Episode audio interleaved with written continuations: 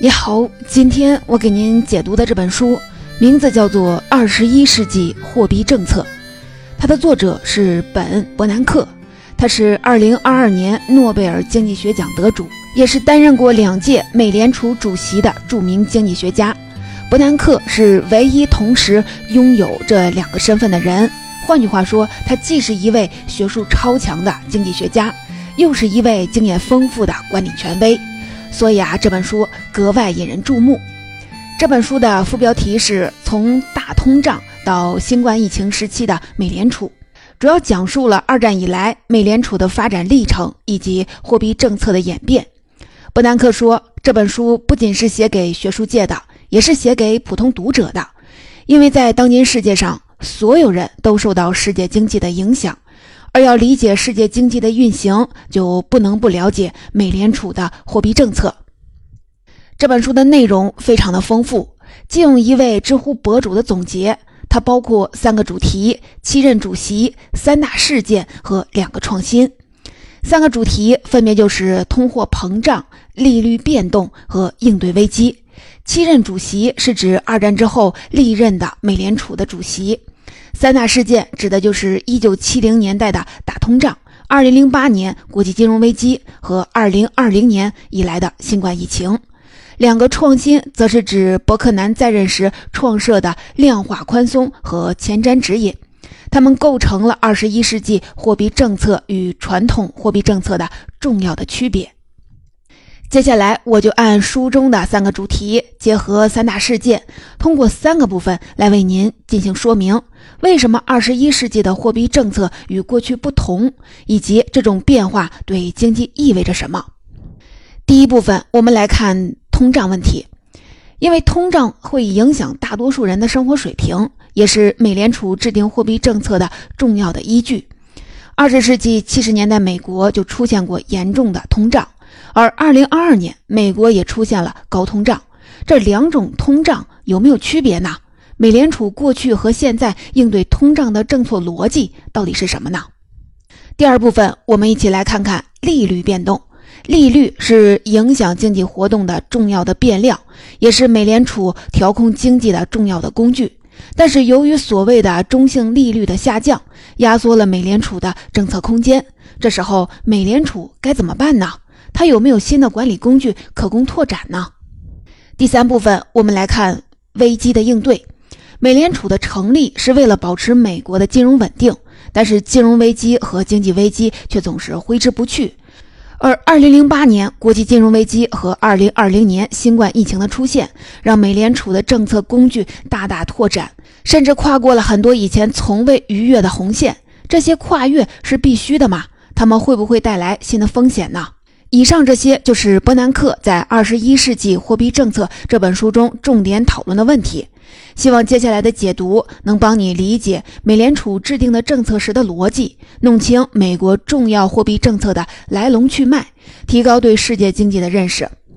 首先，我们一起来看通货膨胀对美联储的货币政策有什么影响？美联储过去和现在应对通胀的政策有什么区别呢？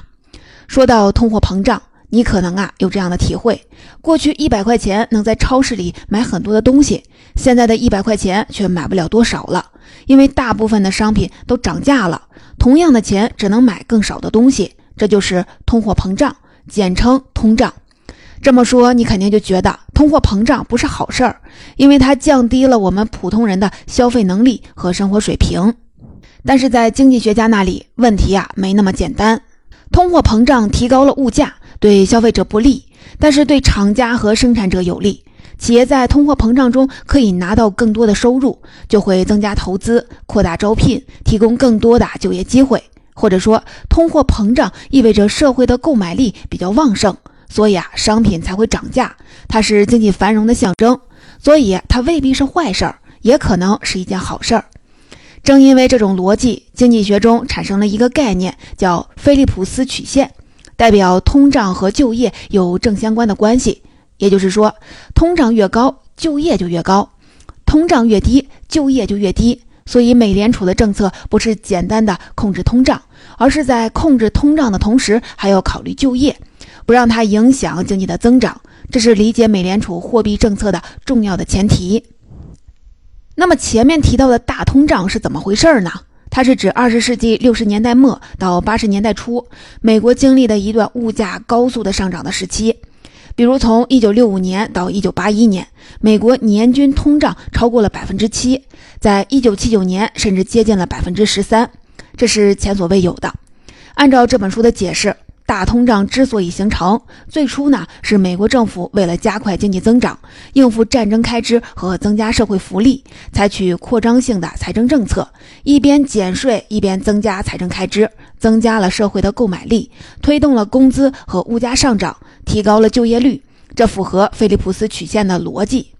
但接下来的通货膨胀失控，原因比较复杂。首先是政治上的，美国总统不喜欢紧缩的货币政策，怕影响自己的政绩。其次呢，是一九七零年至一九七八年在任的美联储主席伯恩斯，对货币政策能否快速的抑制通胀缺乏信心，特别是当石油危机造成高通胀和高失业同时出现时，他的政策左右摇摆，无所适从。因此，社会形成了强烈的通胀预期，推动着成本和物价螺旋式上升。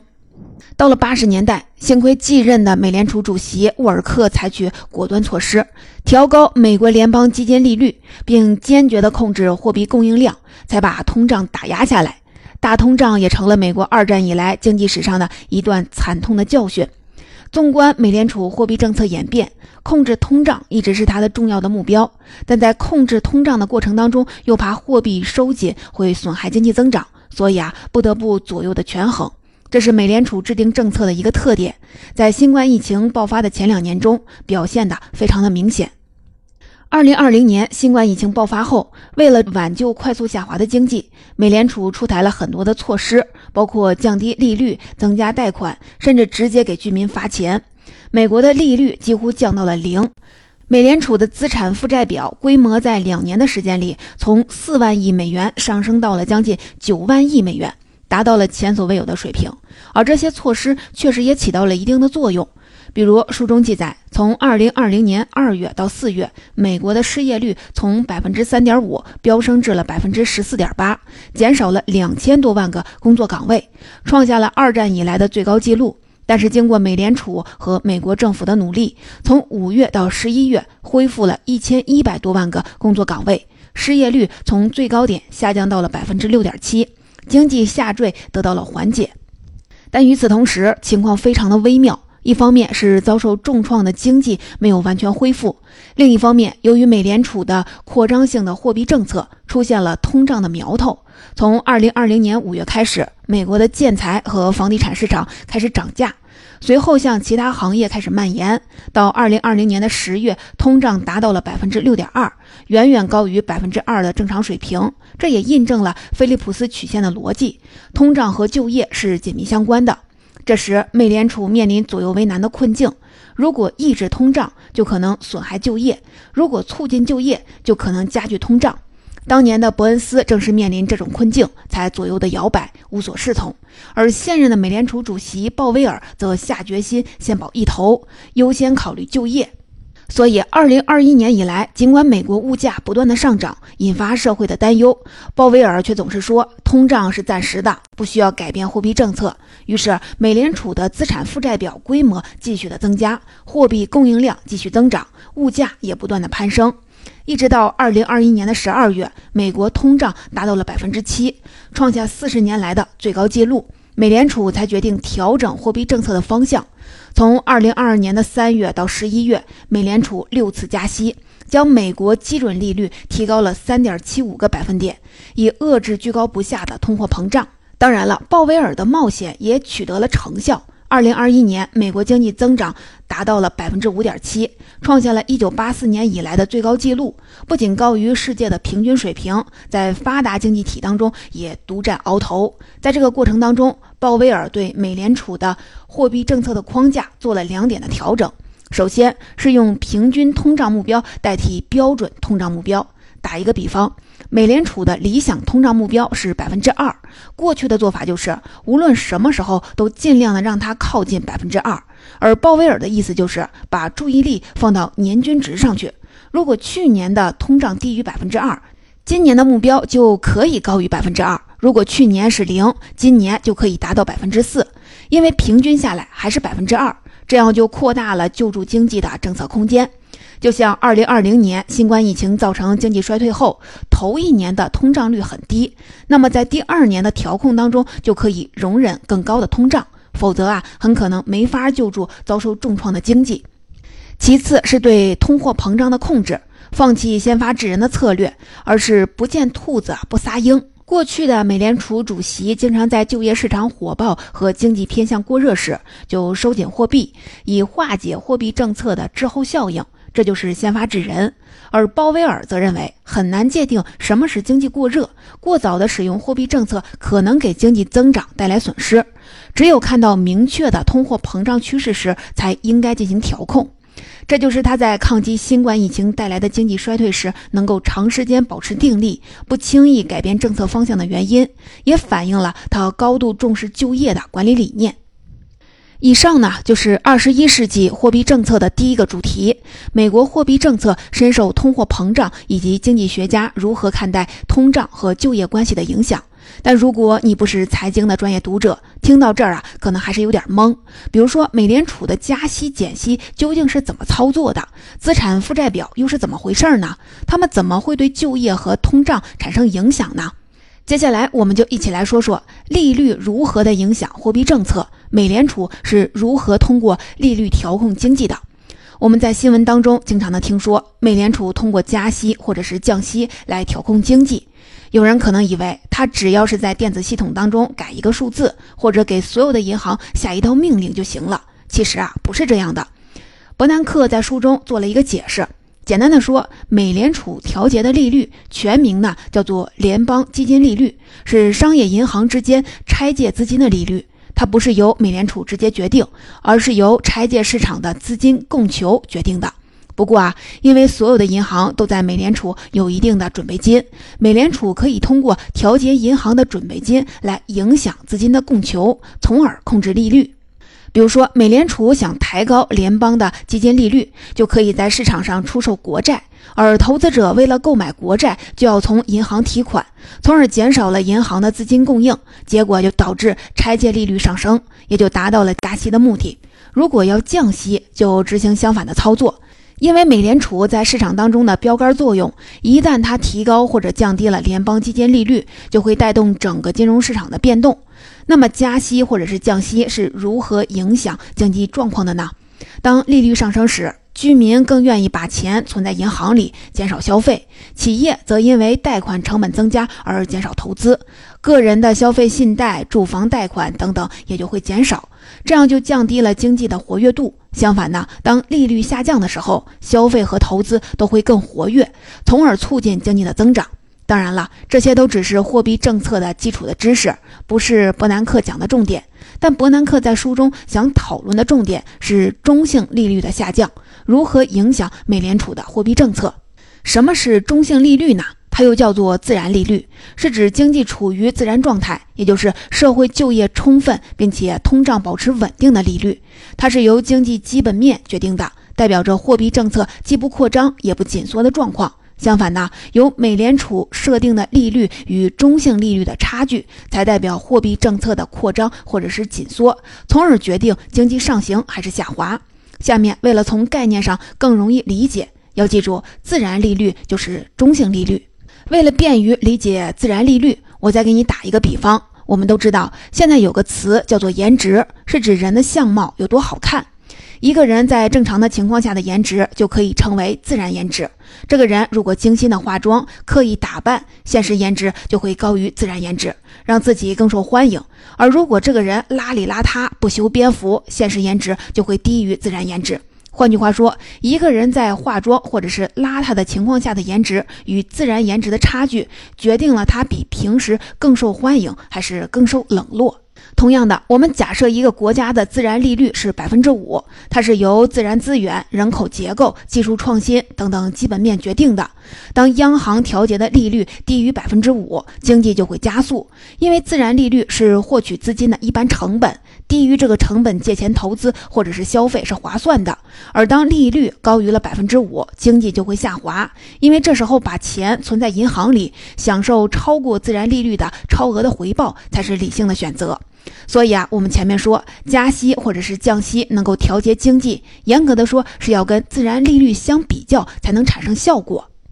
这样我们就知道了为什么伯南克关注中性利率问题，因为在过去的几十年里，美国甚至全球的中性利率都已经显著下降。按长期国债收益率看，美国的中性利率已经从1980年的百分之十以上下降到了2020年的百分之二左右。这意味着美联储通过货币政策调控经济的空间在变小。比如过去，美联储经常可以降到五到六个百分点的利率来刺激经济。而现在，即便美联储把利率降低到了零，它的刺激的力度也只有两个百分点，效用啊就大大降低了。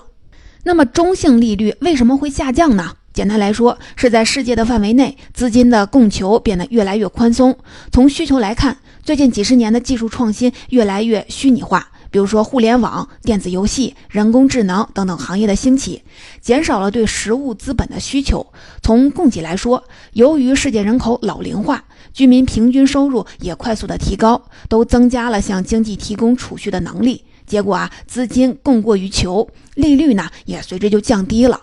这种资金充沛的状况对创业者来说是好事儿，他们可以相对低的成本获得资金，但对宏观经济来说却埋下了隐患。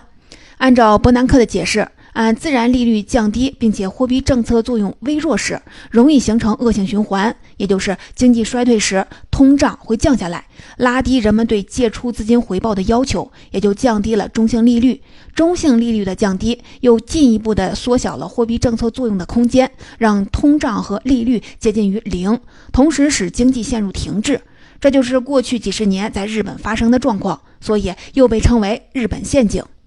那么，怎么应对中性利率下降带来的挑战呢？伯南克在书中提到了种种的可能性，比如把利率降低到零以下，也就是实施负利率政策；再比如对商业银行贷款实施补贴，激励他们对家庭或者是企业增加信贷。而在所有的政策应用当中，伯南克最看重的是量化宽松，这是他在担任美联储主席期间，为了应对2008年全球金融危机而推出的新的政策模式。接下来，我为你详细的介绍。众所周知，伯南克是2008年金融危机发生时的美联储的主席，他对这场危机的处理非常成功。很多人认为他避免了第二次大萧条，但也不是毫无争议的。成功和争议的焦点都在同一件事上，那就是量化宽松。说到量化宽松，很多人的第一印象就是央行放水、印钞票，刺激经济。没错啊，量化宽松是2008年金融危机后，伯南克为了拉动衰退的美国经济而推出的一种政策模式。不过在细节上，它跟很多人想的恐怕是不一样。首先，第一点，量化宽松并不是真的印钞票，甚至也不会增加普通人手里的现金，而只是增加了银行的备用金，并扩大了央行的资产负债表规模。打一个比方，美联储从2008年到2014年，一共实施了三轮量化宽松，额度呢是3.8万亿美元。具体是怎么办到的呢？它是通过美联储在市场上购买长期债券，同时在卖方的银行户头上增加存款而实现的。这些增加的存款最终会变成银行在美联储的准备金，结果是在美联储的资产负债表上，一边增加了三点八万亿的资产，也就是买来的债券，一边增加了三点八万亿的债务，也就是银行的准备金，因此造成资产负债表规模扩大了。你可能就会问，这跟印钞票有什么区别呢？不就是把印好的钱放在了银行户头上吗？没错，如果银行把增加的准备金立刻的贷出去，并且花掉，就等于增加了流通的现金。但问题是在衰退期间，银行缺的不是钱，而是放贷的机会和信心。所以在多数的情况下，这些增加的准备金不会被动用，而是会留在银行账户上。相反，如果他们真的被放出去，那正是央行求之不得的事儿。既然如此，量化宽松有什么意义呢？伯南克说，量化宽松的目的是降低长期利率。比如，当美联储收购十年期的国债时，会推高这些债券的价格，在票面利率固定的情况下，相当于降低了它的收益率。打一个比方，固定收益是百分之五的国债。如果价格从一百美元涨到了两百美元，收益就变成了百分之二点五。而国债收益率降低，又会影响其他债券的利率，包括住宅的抵押贷款以及公司债券的收益率。因为投资者在购买时会做比较，如果国债的收益率降低，其他债券的收益率也就会降低，这样就有利于刺激企业投资和个人信贷，促进经济增长。比如说，较低的房贷的利率会增加购房的需求，或者增加现有房主的可支配的收入；较低的公司债券利率降低了融资的成本，会鼓励企业更新设备或者是扩大投资；较低的长期利率还会提高资产价格，包括房价和股价，通过财富效应鼓励消费，也就是大家在房地产和股市上赚钱了，或者账面财富增加时会更多的消费。按这本书提供的数据，长期利率每降低一个百分点，相当于联邦基金利率降低了三个百分点，因此扩大了在中性利率下降的情况下，央行货币政策的空间。在伯南克之前，日本和欧洲央行也有购买证券的举动，但他们的目的是为了稳定金融市场或者增加货币供应，而不是降低长期利率。所以，伯南克相信由美联储实施的量化宽松是一种政策创新。那么这种创新的效果怎么样呢？伯南克认为它是毋庸置疑的，因为从实践来看，美国是金融危机以后西方经济体当中实施量化宽松最快、最狠的，恢复的也是最好的。到了二零一四年的年底，它的 GDP 就超过了二零零七年年底的百分之八以上，而这个时候，欧元区的 GDP 比相同时点还低了百分之一点五，英国略高出了百分之三，日本也是负增长。二零零九年，美国和欧元区的失业率都是百分之十。到了二零一四年的年底，欧元区的失业率升至了百分之十一点二五，而美国的失业率却下降到了百分之六以下。正因为如此，量化宽松政策被更多的国家效仿，成为央行货币政策的一件常用的工具。二零二零年出现了新冠疫情后，美联储还是采用了同样的方法。